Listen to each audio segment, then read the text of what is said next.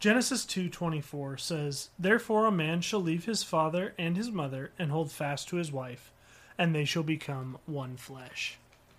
Leave and cleave. Let's get into that.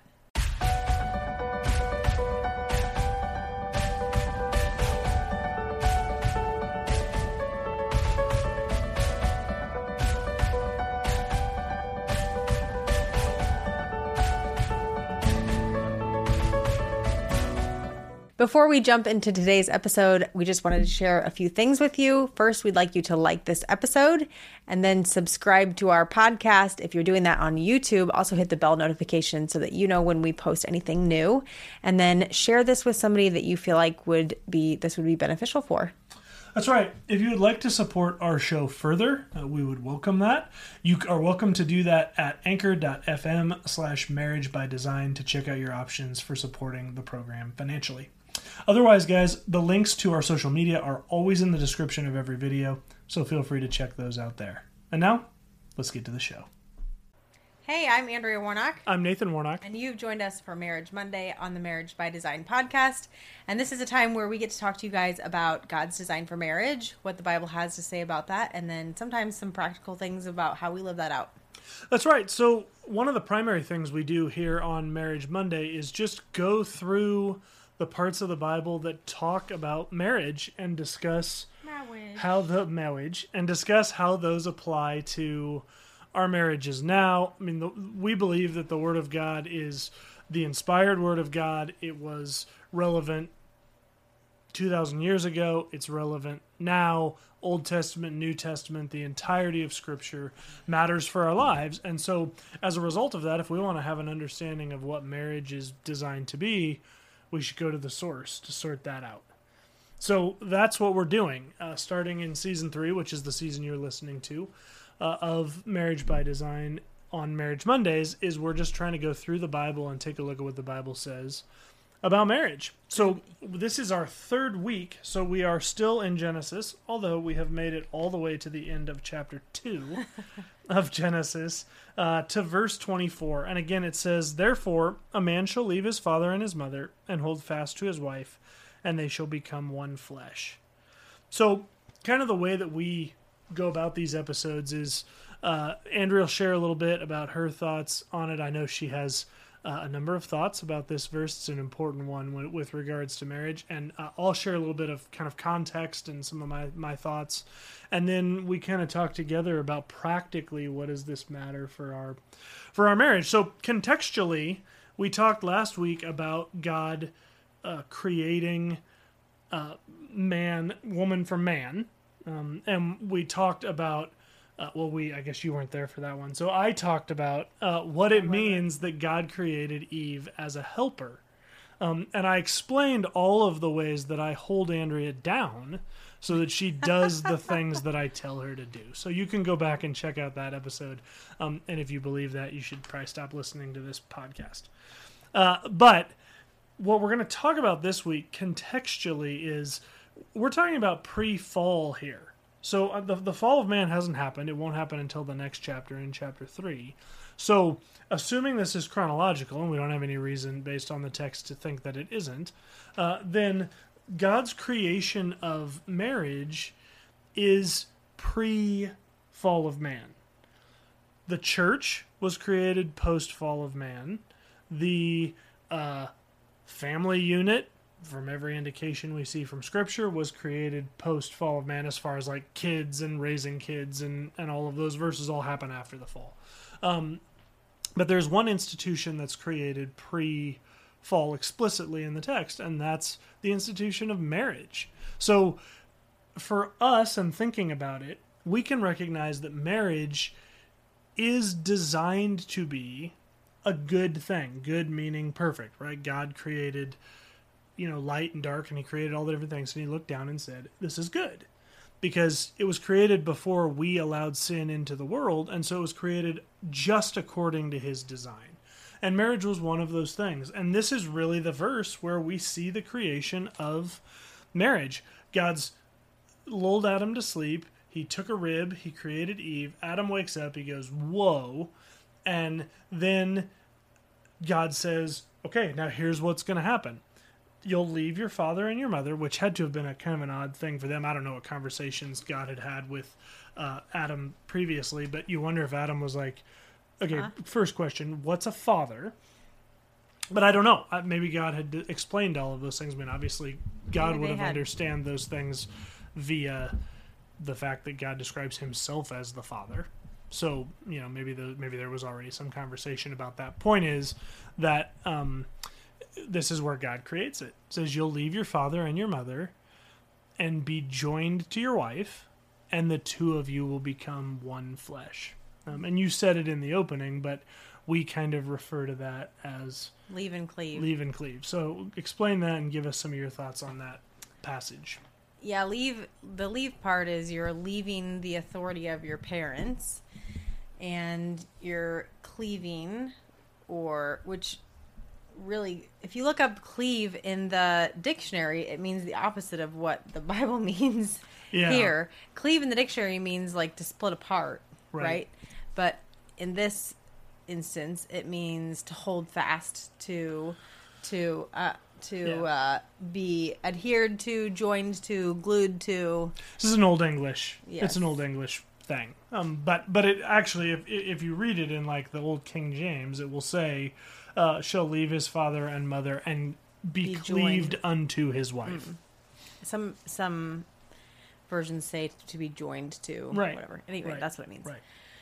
So we see we see in scripture. Of course, I should have it in front of me, but I don't. Um, not in Genesis, but that we are to honor our father, our father and mother. Yeah, it's one of the big ten. Right. But it's in more than just the That's Ten right. Commandments. That's right. It's weaved throughout Scripture that Sure. we are to honor our father and mother. So, um, I was actually just talking to somebody recently about about this whole concept. So when we're married, that that honoring our father and mother does not end. You know, there's not a conditional statement on that uh, to honor your father and mother Right. but the authority side of that changes so for for yeah men and women who are married you're no longer under your parents authority when you're married and maybe that has happened earlier than when you became married but but um honoring your father and mother doesn't mean that you're always going to do what they tell you to do especially when you're married Yeah, and I would even go as far as to say, even when you're 12 and you're under their roof, you still answer first and foremost to the Lord. Right. Right. So if your kids are asking, if your if your parents are asking you to smoke dope with them or something that you know is wrong because it's illegal, then you actually have a higher responsibility than their authority to not obey them. So sometimes we confuse. Sometimes we say. Uh, that the that the commandment says obey your mother and father. That's right. not what it says. Right. It says honor your father and mother. Right. And there are things when we're under their authority, under their roof, that we should be doing that, um, you know, maybe we shouldn't be, th- that ends when you are married. You know, if your parents, I don't know.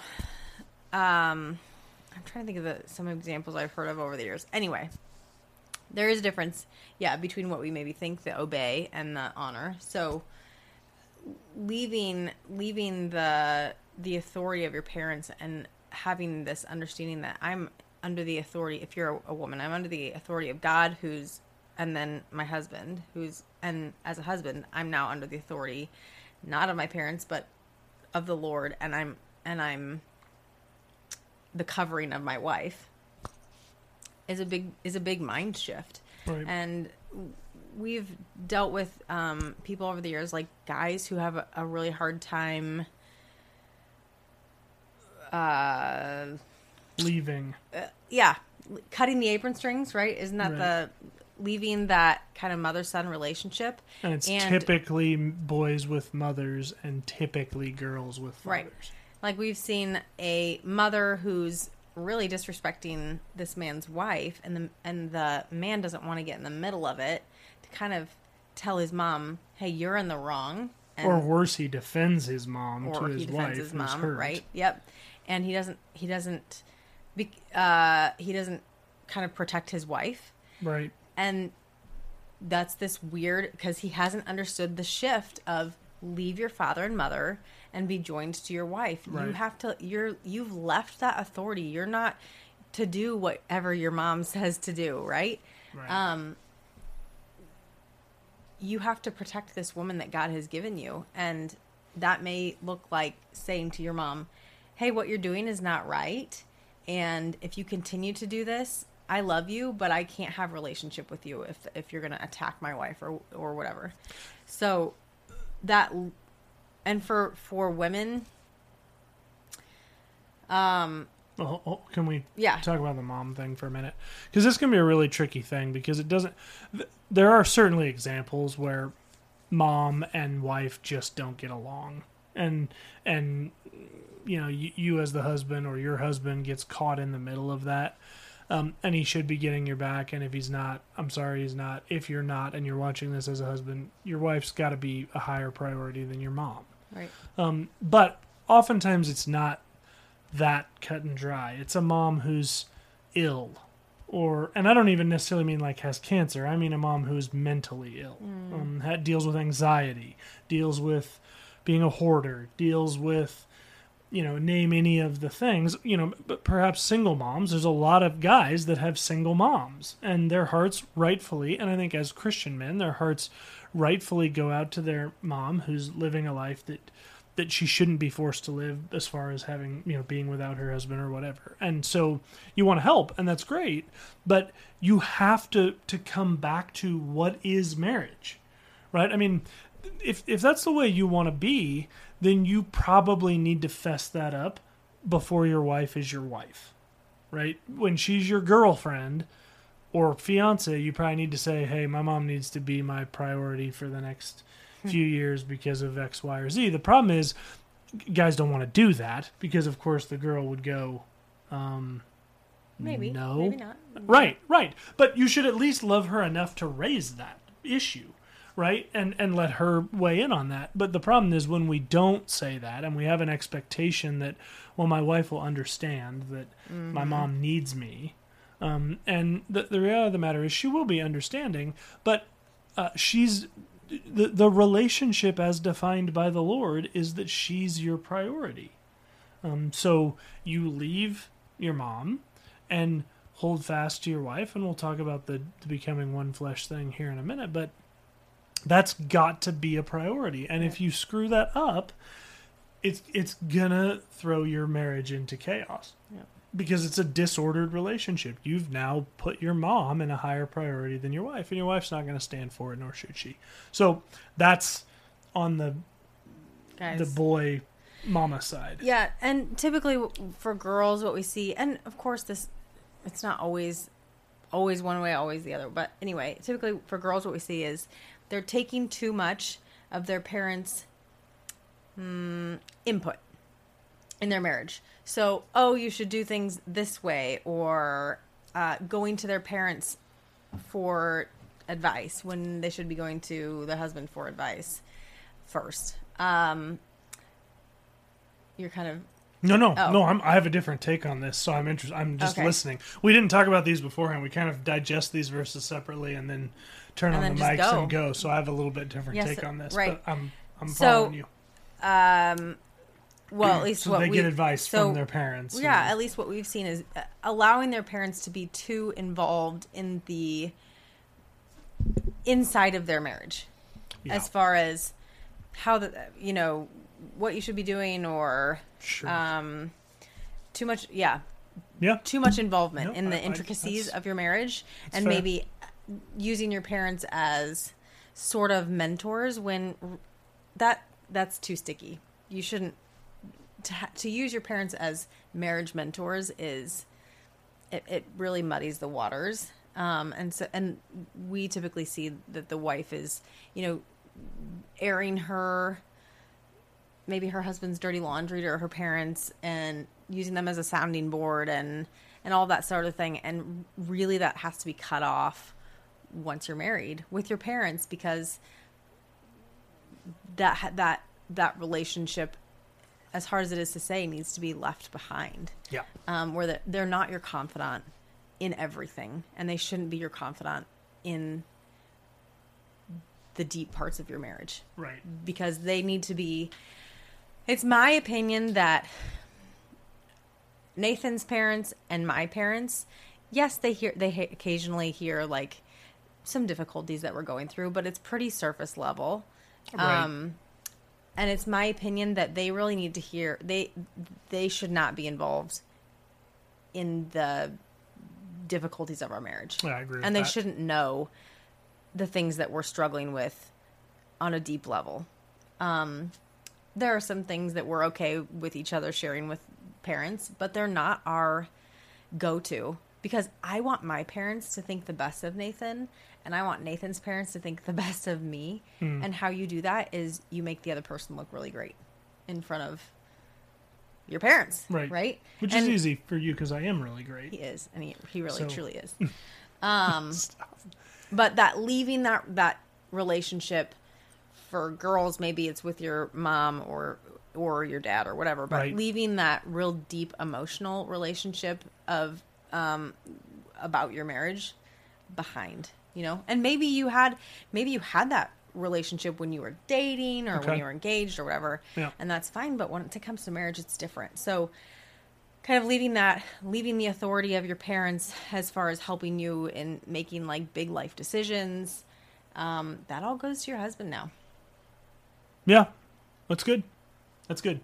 Um, you've got something else yeah. So so so the way I, that I took this is is can be more insidious, um, because oftentimes you're as a girl, your dad may not even know this is going on. oh i know exactly what you're talking Um, about But there's almost nothing more devastating for your husband than being compared to your dad. Um, and look, and we've done we've done Family Friday episodes about this. God's design was that our little girls and boys, but little girls especially, look up to their dads for a sense of security, as well as for a picture of who of who God is here on earth. It's why the the epidemic of dads who are deadbeats is so damaging to uh, young women, particularly in the United States, because now their their picture as a child of God and of security is the complete opposite yeah and they grow up having to bear that burden, you know, on their back. Well, here's the problem. Deep down, your husband probably knows that he's not, but he wants to think that the most important, the most talented, the most striking, the most sexy, the most uh, I'm trying to think of, of other words. The most adequate guy you've ever known in your life is him, and it's not even close. yeah It's big for us as guys from a respect from a respect standpoint. It's kind of that honoring your your husband, and we see that in uh, Corinthians. We also see that in Ephesians about you know uh, wives respect your husbands, and so when you're comparing your husband to typically your dad, or it could be an uncle, or I mean, it could be any number of people from your family life. But when you're comparing your husband to those people, particularly if you're vocalizing those things, mm-hmm. it can be just devastating to your intimacy with your husband. And and you pointed this out and I thought it was really good. That can even just take the form of hey, every time my car breaks down, I've called my dad, my two brothers, and my grandpa to see if they can fix it before I even let my husband know that something was wrong. Um, because you, in in your mind, might be going, "Well, I just I, he works hard, and I just wanted to have this fixed." You know, before it was even a thing, but he may be interpreting that as, well, okay, she thinks I'm not any good at cars, so she has to call her dad and her brothers. And, you know, are they in their homes right now thinking, oh my gosh, she married a guy that doesn't even know anything about cars? And, you know, so we, you can kind of, we can kind of let our imaginations run away with us too, and it can really damage the intimacy in the marriage. Yeah, and for women, I would. I didn't even know, because this has happened in our marriage. I didn't even know that I was comparing Nathan to like my dad, or that I even had those expectations before we got married. They were just expectations that I had without thinking about them. Yeah, Like sure. I expected Nathan was going to be the fix it guy in our house because my dad was the fix it guy. Right. My dad's And he's awesome at it. amazing Right. at all that stuff and just figuring it out, you know. Right, and I'm I am too. You hit it with a hammer, and I then did, if it so does, if it doesn't work, you hit it again with oh, the you hammer. oh, I thought you were saying okay. Yes, Nathan is amazing at it and he fixes everything. Right. So anyway, before we got married, I I never even thought of the ways Right. that I was Sure you sure of you the expectations that I had of Nathan Right. like that, you Right. know? Right. But um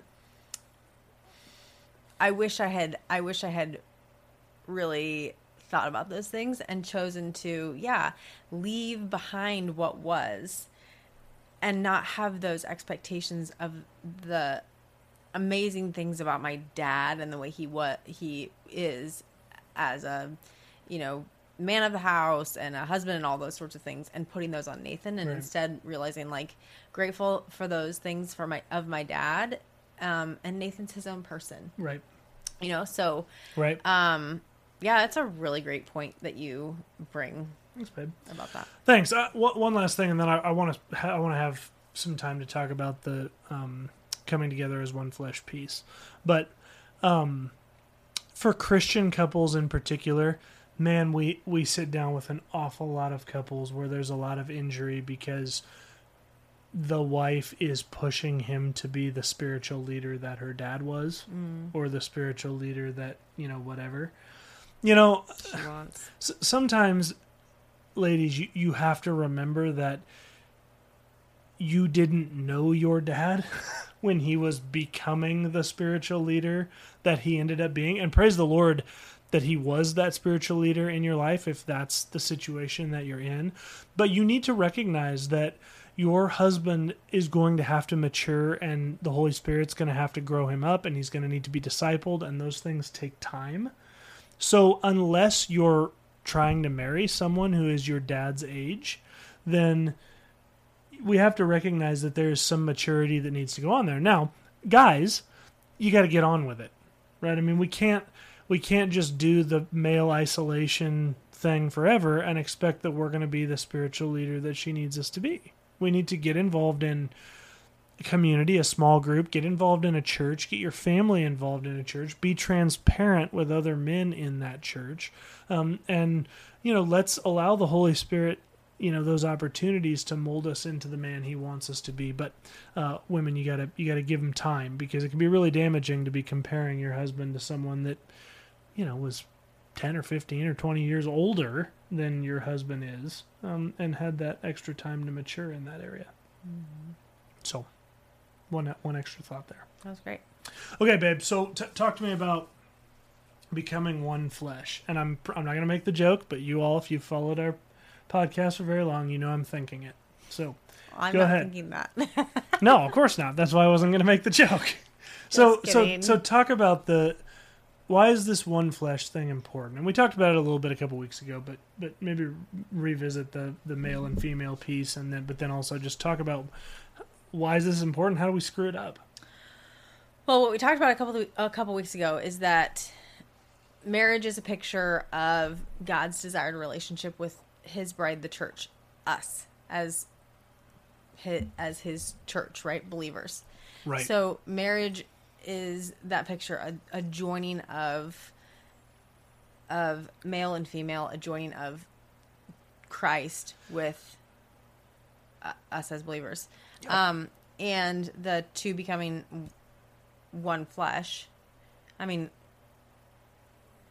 means a lot more than sex.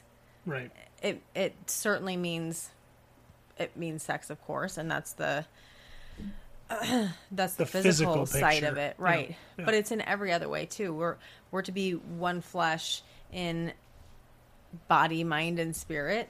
You know, in all ways, and that's a lifelong process. So, of course, we're two people, and our but our lives should be committed to to continuing to grow in being one. It's good. And that's kind of the beautiful part about marriage is that when we're the day that we were married, maybe that was like a really good one flesh day as far as we were jiving and and our hearts were both kind of in tune with each other and all that sort of thing. and, Okay. and some days we're not we're not walking on that one flesh path like getting better at that. Yeah. And then um but we have opportunity for the rest of our lives to learn better how to become one flesh more and more as we grow older. And I think that's the beautiful thing of commitment um, in marriage and saying, I am one with you. I cannot separate from you because how can I rip a piece of paper? Like, you can't rip a piece of paper into two. Right. I don't mean, Yeah, like length like the whole ways. yeah. Yeah. I mean, like, you take one piece of paper and you make it the exact same thing, replica, you know. How can you do that? Well, you can't. And that should be the perspective of your marriage. I can't become my own person because that was never the design. And so I'm joined to you for the rest of my life and we have this journey of a life a lifelong process of becoming one. That's right. Um and that works some days and some days it doesn't, but I have but because we're committed, we choose to then tomorrow keep working on that even more. Right. yeah, that's that's exactly right. And and again, to go back to God's point here is you can't unone. um, and you know it's why we've talked about this on this program quite a bit. It's why we don't ever on this program justify divorce because marriage is a spiritual thing that we do, whether we intend it to or not intend it to that's what we do.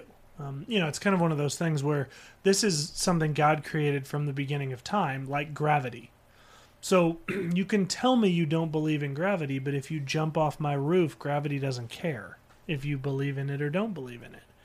In the same way, this this is what marriage is. It is a spi- spiritual act, whether you intend it to be or not intend it to be. It is, and so when you have become one, Jesus will reinforce this in Matthew, and we'll talk about it when we get there, Matthew 19. He sort of confusingly asks, "Well, have don't you know what it said from the beginning? Right, the two shall become one flesh." Sort of asking, "Well, how do you unone?" Um, that's why, if he's cheated on you or she's cheated on you, should you get divorced? No. Right? If you don't love each other like you used to, should you get a divorce? No. Right? If he's or she is being abusive, should you get a divorce? Now, here's a caveat to this. The answer is no. But you should not leave yourself or your kids in a situation where they're being physically harmed. You absolutely need to get yourself and your kids out of that situation immediately and and get you and your and your children protected and get the police involved. And maybe getting the police involved and throwing his behind in jail or her behind in jail for a while is exactly what the Holy Spirit needs to get a hold of them and bring them humbly to their knees so that there can be restoration in your marriage. But you can email me all the sorts of different, you know, situations. The answer is no, because God designed marriage to be, be a, a becoming of one. Yeah, and a picture of to go back to the picture. This is really it's really hard maybe to hear this for people who are in a tough spot. But if marriage is to be a picture of God's relationship with his bride, Right. does he ever stop pursuing? Does he ever stop holding out hope for reconciliation or for the lost to become saved? Never. So when I um back in 2012 when Nathan was in that affair and I was really struggling with should I leave, should I stay, uh, with a lot of things. What do I do? I ended up coming to a point where I realized it doesn't matter how long Nathan chooses to run from what's right. I will always hold out, hold out hope. Sorry. Till the day I die. That he'll come back. And if he chooses not to, that's not my deal. Mm. Right? But right. I want to be, I want to honor the Lord and I want to honor my marriage. Um, and I and I will trust that I have I that I will trust that there's always hope if we're both still alive. Um so for people listening that may be saying that's not that's not fair or this is so far gone or whatever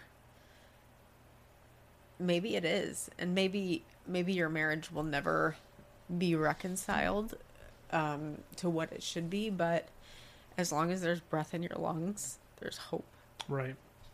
and the lord our marriage is supposed to be a picture of his relationship with the church and he'll never stop pursuing us and he'll never